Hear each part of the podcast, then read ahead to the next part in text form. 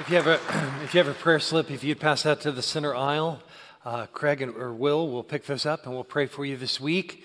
Also, just want to extend uh, always an invitation if you have uh, matters that you would like um, your pastoral staff to pray over, you can email us or text us. And uh, certainly, um, I'm thankful for the ministry, a prayer ministry of this church through our texting app and uh, would encourage you to send requests as, as you are led uh, through that important way of communicating together. I want to spend some time in prayer before we launch into Hebrews chapter 1. Uh, that'll be our text this morning as we're going to look at Jesus Christ, our prophet, our priest, and our king. I thought that would be a great way to introduce this uh, Advent season. But before we look at the text of Scripture, let's, let's pray together. Dear Lord Jesus Christ, we come in prayer to you today, and we thank you that you're the King of all kings and Lord of all lords. In fact, we read in the book of Revelation that a great multitude in heaven cries out, Hallelujah, salvation and glory and power belong to our God, for his judgments are true and just, and on your robe is a name written King of kings and Lord of lords. We bow before you this morning and declare our, our allegiance to you.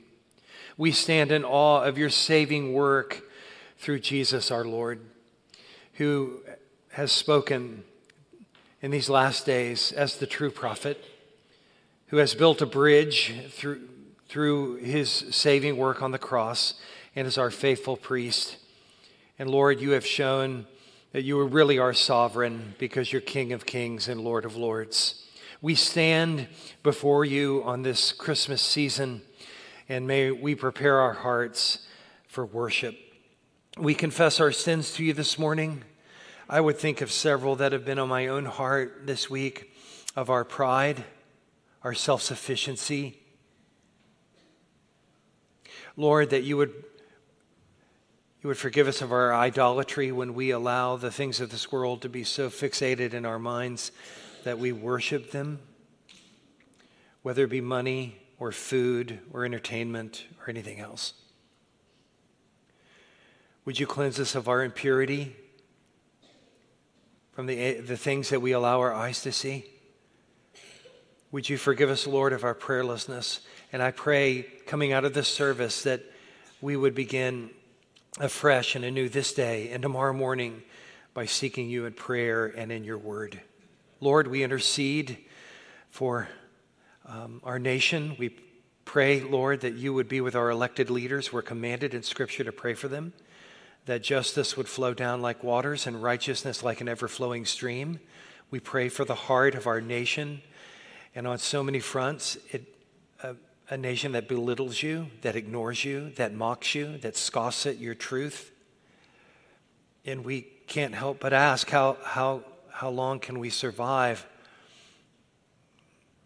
when that goes on? So we pray for a fresh hearing of the Word of God and that there would be a realization of the law of the harvest that you reap what you sow. Lord, we pray um, for the needs in our church. We pray for the needs in our community. We pray for those who have financial needs. We pray, Lord, for your wisdom to be given for this coming week as we face meetings and decisions and, and, and need your help. Lord, that you would bring comfort to those who grieve. And I pray for the Myers family uh, this, this morning. We intercede for Nita and Bill as they buried their son John on Friday. We pray your comfort would come to them. We pray for those that are healing from surgeries and from wounds of the heart. We pray, Lord, that you would strengthen your church, that we would be faithful to your word, that we would be a people who are serious about pursuing you in holiness, and that your love would be expressed in every relationship in this body, and that your gospel would be on our lips. So open our eyes now to see the wonderful truth that Jesus is our prophet and priest and king. And it's in his mighty name we pray. Amen. The book of Hebrews verse, chapter 1, verses 1 through 4. And we come to this Advent season, another opportunity to focus our attention on the goodness, on the mercy and grace of God found in Jesus Christ. Um, when we think of Jesus' life, his earthly life began in Bethlehem's manger.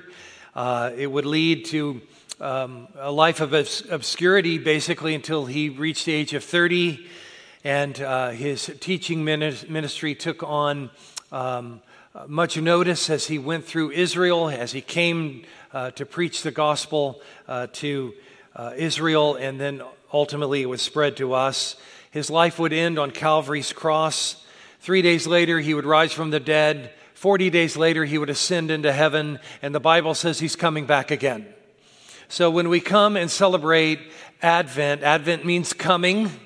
He came the first time in obscurity, he will come a second time, and it'll be a global event. But we, we set aside this time prior to our celebration of Christmas that God took on human flesh in the person of the Lord Jesus Christ. The Word became flesh and dwelt among us. And we rejoice to proclaim this message far and wide. In fact, one of our favorite Christmas carols is Joy to the World, the Lord is come. Let earth receive her King. Let every heart prepare him room, and heaven and nature uh, uh, sing, and heaven and nature sing. So, this task of proclaiming the wonder of who Jesus is in the Christmas season proves to be quite a challenge in a world that has little time for Christ and little patience to look beyond the horizontal demands of this world to a culture that is trained to sing joy to the mall and away in an Amazon package. May our focus be lifted from earth to heaven where our redemption draws near. C.S. Lewis once said, Aim at heaven and you will get earth thrown in. Aim at earth and you will get neither. So I think Christmas is one of those occasions where we can look upward from where our redemption draws near. And the Bible helps us to renew our thoughts, to renew our minds, to form convictions, and to establish our faith on what is most important. And when we come to the message of Christmas, we're not allowed to dismiss Jesus as some cardboard Christ when you read the claims of God's word about Jesus Christ, it demands a verdict from us. It demands a response from us because we will be accountable to Him one way or the other. The joy of coming together as Christians in the church of Jesus Christ is that we come freely and joyfully to worship Him. We, we believe that He is the Lord of glory. We believe in what He has done on the cross. We have experienced His redemption through the new birth. And to live the Christian life is, is the passion of our hearts. Yes, we grow weary. Yes, we stumble. Yes, we fall short of God's glory, but He's a God whose grace is greater still, and we seek Him together. But one day every knee will bow and every, every tongue will confess to the glory of God the Father that He is Lord. It will be universally recognized. We do so freely in worship. Our text this morning, Hebrews 1 1 through 4 uh, really lays out for us the threefold ministry of Jesus as our prophet and priest and king. Our prophet and priest and king. Hebrews 1, verse 1 begins this way Long ago, at many times and in many ways, God spoke to our fathers by the prophets. But in these last days, catch this, He has spoken to us through His Son God has spoken to us in these last days in a son type of revelation. He has spoken to us not through the S U N, but the S O N, his son, whom he appointed the heir of all things, through whom also he created the world. He is the radiance of the glory of God and the exact imprint of his nature, and he upholds the universe by the word of his power. After making purification for sins, he sat down at the right hand of the majesty on high, having become as much superior to angels as, as the name he, he has inherited is most excellent than theirs.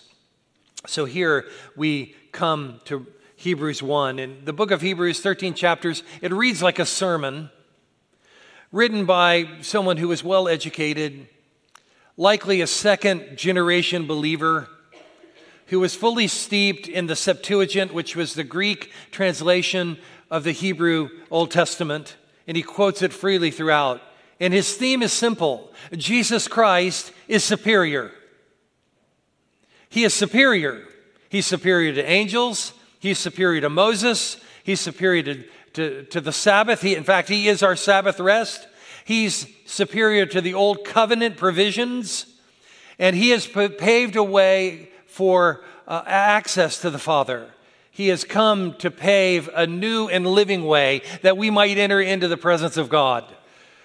And so the last few chapters close with some practical application in living out this Christ life. But this is a sermon, this is a message. And it begins with one of those um, Christological passages, these, these passages in the New Testament that exalt Christ in such a way that we need to pause and take it in. That the baby in the manger was indeed God in the flesh, and he existed from eternity past before he was born in human, in human flesh in Bethlehem's manger. Who is Jesus Christ? If someone were to come and put a microphone in front of your face, would you have an answer for that? I think that's part of being a witness in our generation, don't you? Who is Jesus Christ? What scripture would you point to? I pray that one you would point to from this point forward would be Hebrews 1 1 through 4. Who is Jesus Christ? That is the question. A poorly prepared college student took an exam just before Christmas vacation and he wasn't ready for the exam, so he wrote on his paper to the professor, Only God knows the answers to these questions. Merry Christmas. the professor wrote back on the exam, God gets a 100, you get an F. I'm afraid that Christmas is that way for a lot of people. God gets a 100 and they get a zero. The test of Christmas, your test today, is who is Jesus Christ? Do you know him as the infinite God man, God in the flesh? I pray at the end of this message you would leave rejoicing in your heart, saying, He's my, he's my prophet, He's my priest, He's my king, He's my all in all. Look what He's done for me. As we look at Hebrews 1 1 through 4, again, this is one of those texts in the New Testament that makes statements about Him. And you know, I think we should find this as Christians, whether we're talking about life or death, marriage or family, money or possessions, vocation or pleasure. The believer cannot have conversations about the details of life and ignore who Jesus is and how he has called us to live. He should bubble forth from us. It was the German Goethe who wrote, Things which matter most must never be at the mercy of things which matter least. How often we build our lives on those things that don't last, and there's sinking sand upon which we build our lives. We live in a, a dark world that's groping for answers, but not looking for truth. Shakespeare wrote through Macbeth reveals his life's philosophy. Life's but a walking shadow, a poor player that struts and frets his hour upon the stage, and then, he, he, and then is heard no more. It is a tale told by an idiot, full of sound and fury, signifying nothing. Our life is but a vapor, here for a moment, then gone. We don't know what a day will bring forth. What is our hope?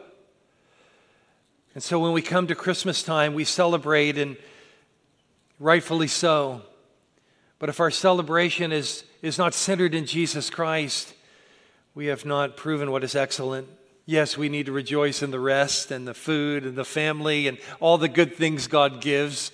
Don't be a sour Christian around Christmas. But that's not the point.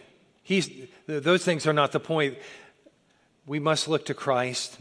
So, here in Hebrews 1, without further chit chat, what we notice is that it begins by saying, Long ago, at many times and in many ways, God spoke. God's a speaking God.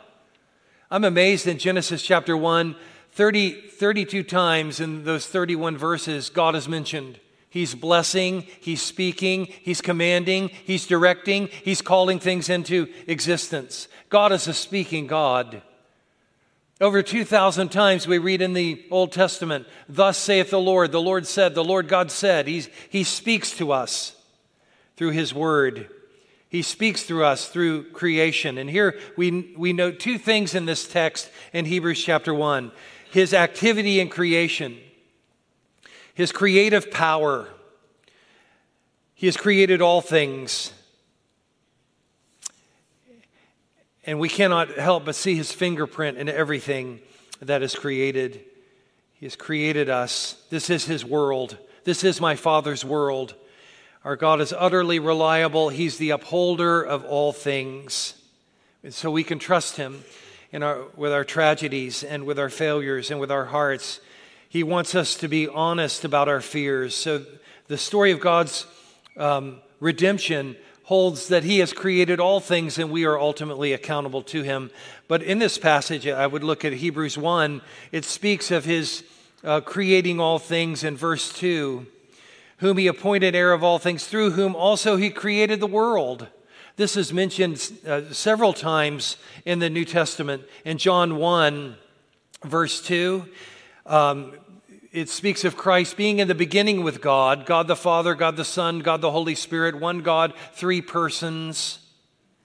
And it says of this Word becoming flesh, all things were made through him, and without him was not anything made that was made. In Colossians 1, it says that all things were created in heaven and on earth, visible and invisible whether thrones or dominions or rulers or authorities, all things were created through him and for him. And he is before all things, and all things hold together because of him. Is your God that big? I pray so. Because part of understanding his redeeming work is that you're created in his image and are accountable to him. And so we see his activity in creation. We also see his activity in his redemptive work, which we'll expound in just a moment. But in the birth um, um, passage in Matthew's gospel, an angel came to Joseph and solved what a lot of young parents uh, struggle with, and that is a name for their baby. And, and the angel said, You shall call his name Jesus for he shall save his people from their sins. That's why he came.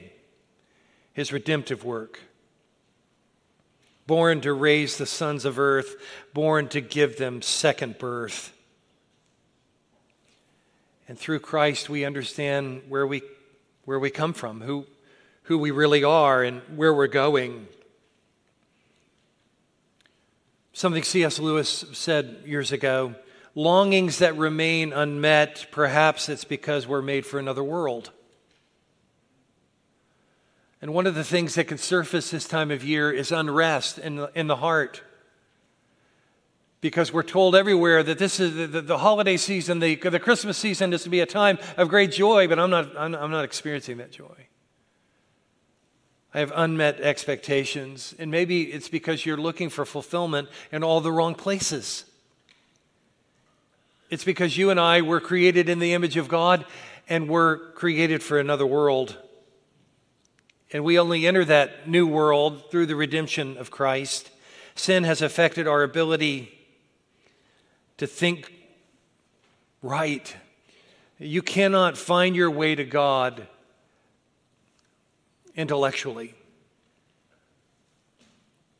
You cannot find your way to God through your own reason. God comes to us in the person of Jesus Christ. It's through revelation that we come to know God. Not, well, I took a, a religion class at the university and um, did, that didn't lead me anywhere. I can understand that. It doesn't, salvation doesn't come to you through intellectual reasoning. It doesn't mean you don't use your mind. That's not what I'm saying. It's not through human intellectual pursuits. For the natural man cannot understand the things of God, they're spiritually discerned. through the truth of his revelation. And so these offices of Christ, Christ as our prophet, priest, and king, they really reflect um, the Old Testament offices, don't they? Prophets uh, like Nathan and Elijah and Eli- uh, Isaiah um, spoke God's word. The prophets had a unique ministry in God's redemptive history.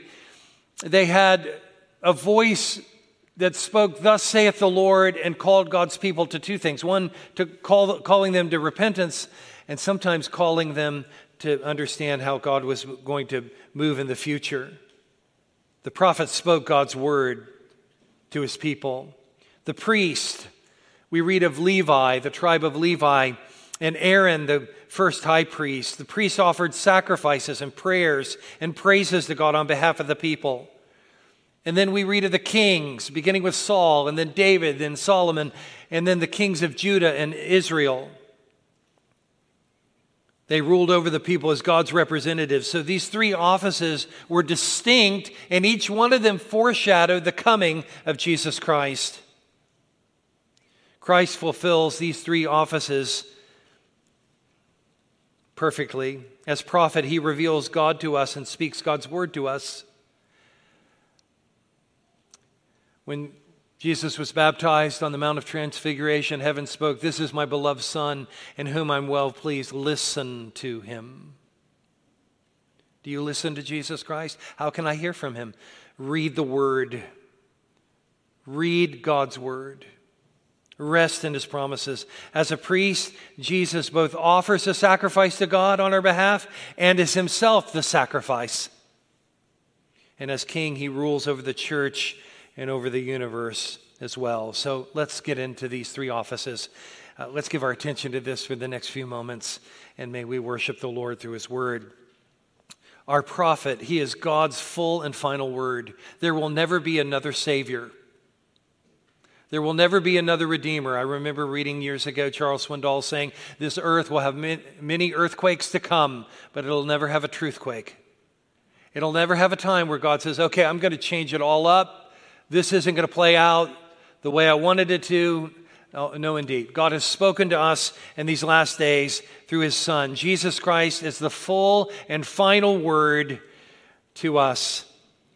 To prepare the way for King Jesus, God the Father sent a prophet named John, whose life and message prepared the way. In fact, we read in Luke's account John the Baptist was filled with the Holy Spirit even in his mother's womb completely consecrated and set apart to call a wayward people back. Usually, when uh, a preacher is setting up camp and drawing crowds, it's within a city. John went in the wilderness and they flocked to him.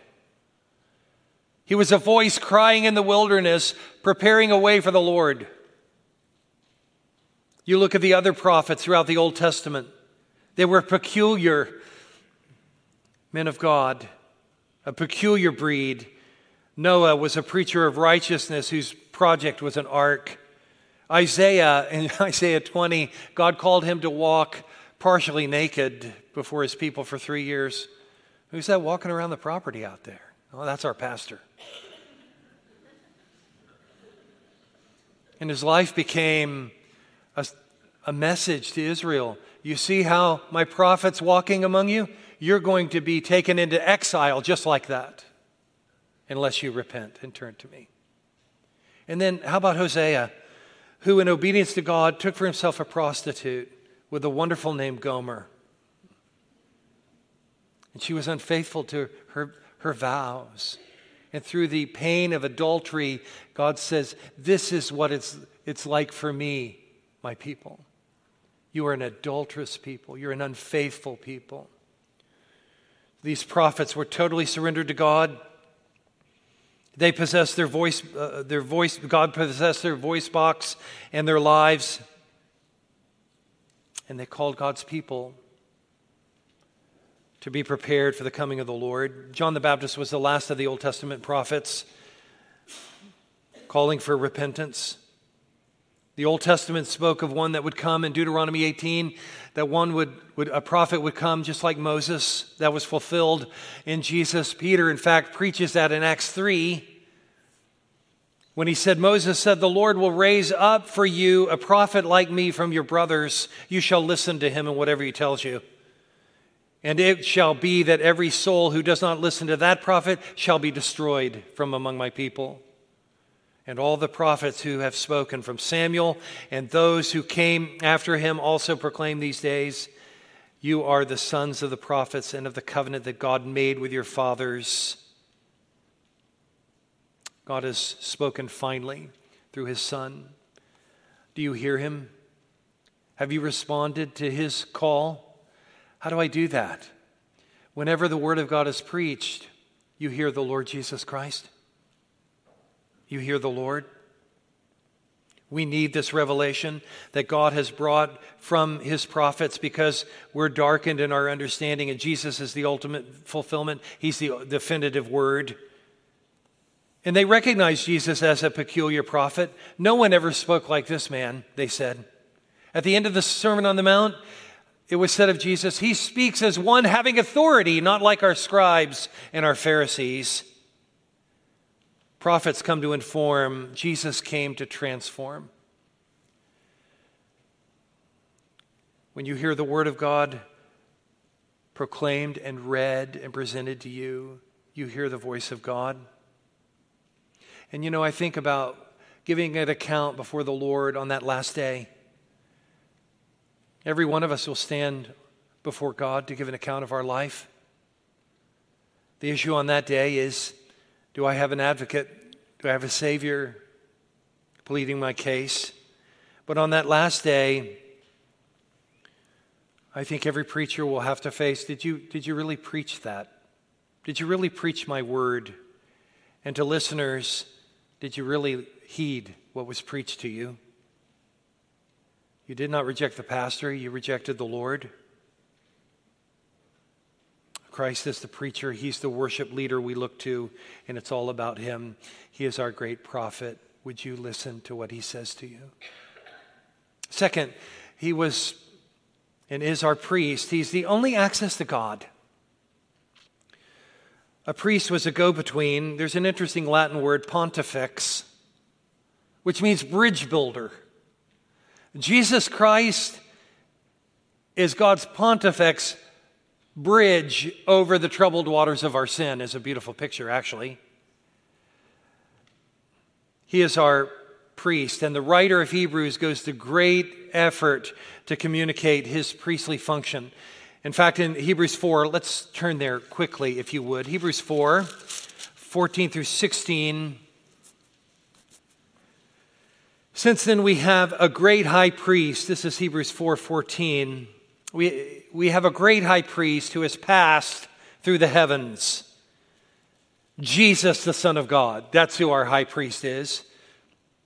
Let us hold fast our confession. For we do not have a high priest who's unable to sympathize with our weaknesses. Aren't you glad of that? Jesus, our priest, he sympathizes with our weaknesses. What else does he do? Well, in every respect, he's been tempted like we are, yet without sin. That's why he should be the one I worship. Let us then, with confidence, draw near to God. Let's draw near to the throne of grace that we might receive mercy and find grace in a time of need. We have a sympathetic and compassionate priest who intercedes on our behalf before the throne of God above. In fact, in chapter 7, it says that he's able to save to the uttermost those who draw near to God through him, since he always lives to make intercession for us priest offered intercession and prayer as well as sacrifices. We're to draw near to God through him, for he has paid for our sins once and for all. And then in Hebrews 10, verse 19, therefore, brothers, since we have confidence to enter the holy places by the blood of Jesus, by the new and living way that he opened for us through the curtain. What curtain is that? That veil that was torn when he was crucified, signifying that we have access to God through his shed blood. Let us hold fast our confession. He is our great high priest. I read this week in my study um, this insight if something is going to get clean, something else has to get dirty. Christ dirtied himself, filthied himself, that we may be cleansed by the power of his blood. Somebody will pay, either we will or we will receive the payment that has been made on our behalf. He made the payment. How do we know that? Well, back to Hebrews 1, it says um, in, in verse um, 2, excuse me, verse 3, after making purification for our sins, how did he do that? Through the offering of himself. He made purification for our sins, and he sat down at the right hand of the majesty on high. What does that mean? Well, in the temple, um, there were no chairs. Why do you suppose that was? Because the priest's work was never done. So when it says that Jesus was seated at the right hand of the majesty on high, this is a picture that he accomplished completely and fully the work of our redemption. And to be seated means it was received by the Father. He was given a place of prominence in the presence of God as God the Son. Well done. Redemption accomplished perfectly. He was seated at the right hand of the throne of God. That means there's no other way to know God's forgiveness except through Jesus Christ. Think if there were. Think if there were many avenues to God's forgiveness, God's salvation. What does that say to, to what Christ accomplished in his earthly life? If you could get to God any other way except through the cross, what does that say uh, about his death? Not much. Why bother? I, am going to go this way. And we're not allowed to do that. Oh, you can deceive yourself. You could say, like many, there are many ways to God. There's a way that seems right for me, and in the end, it, it leads to destruction. If we do not grasp the immensity of our sin, we lapse to justification by doing our best. And Christ has taken all our ugliness and given the wonder of his righteousness. He's our great bridge builder. There's one mediator between God and man, the man Christ Jesus. Prophet, priest, last one, king. King. He sat down at the right hand of the majesty on high. That's king language. He's a king who reigns which may be a stumbling block for you. I don't see his kingdom reigning. I can't look where he's set up a kingdom and it's thriving. Well, it's not a kingdom that you see with your eyes. Remember when Jesus stood before Pilate? When Pilate said, What is truth? And Jesus said to him, I, I have a kingdom that's not of this world. It's a kingdom you enter into with the open arms of faith trusting that Jesus Christ is all these things and more. And that one day our faith will be sight. We have entered into an invisible kingdom. When he says, Seek first the kingdom of God and his righteousness, he's not talking about an earthly kingdom. He's talking about a heavenly kingdom, a spiritual kingdom. Jesus Christ reigns. He sat down at the right hand of the majesty on high. He is the God who sits outside of time, who has come into our mess.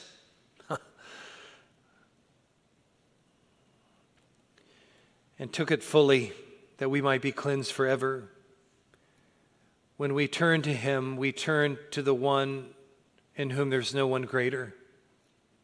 I've said to you many, on many occasions um, that my favorite title for the Lord Jesus Christ is that He's King of Kings and Lord of Lords. I, I say that in large part because of how that's expressed in, in Revelation 19 in the Hallelujah chorus uh, as it details the second coming of Christ. He's the King of Kings and Lord of Lords. When we turn to Him, we turn to no one of whom is, is anyone greater.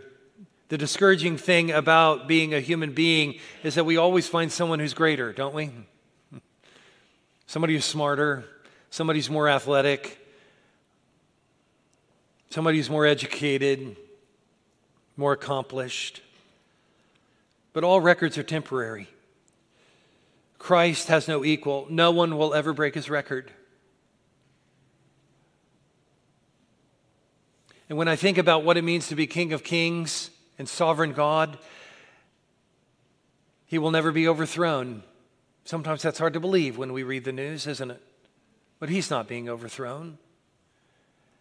No one will come on the scene who has higher rank or greater power. He reigns over a kingdom that is not seen with my eyes, but one day will be. We enter his forever and enduring kingdom by faith in him alone. And the Bible concludes with evil being overcome once and for all. And the Bible ends with the redeemed people gathered around his throne to experience life as it was intended to be experienced. So the question is how can I be among that number? How can I be among the redeemed? And the answer is to receive Jesus as your prophet and priest and king, as your only Savior by faith in Christ now, acknowledging and agreeing and actually trusting Him to redeem you. I take great comfort that He's our King because He experiences no limitations or frustrations. We do, don't we? But our God's not to be pitied. He's never at a loss.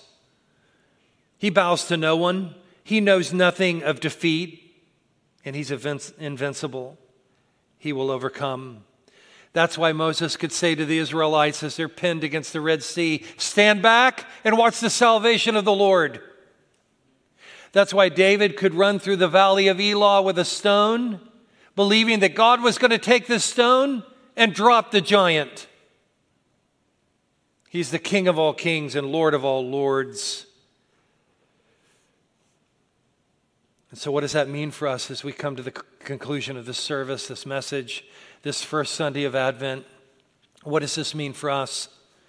It means that we need to confess our commitment to Him. It means that we're to renew our love for Him. It means we're to surrender to His authority with joy.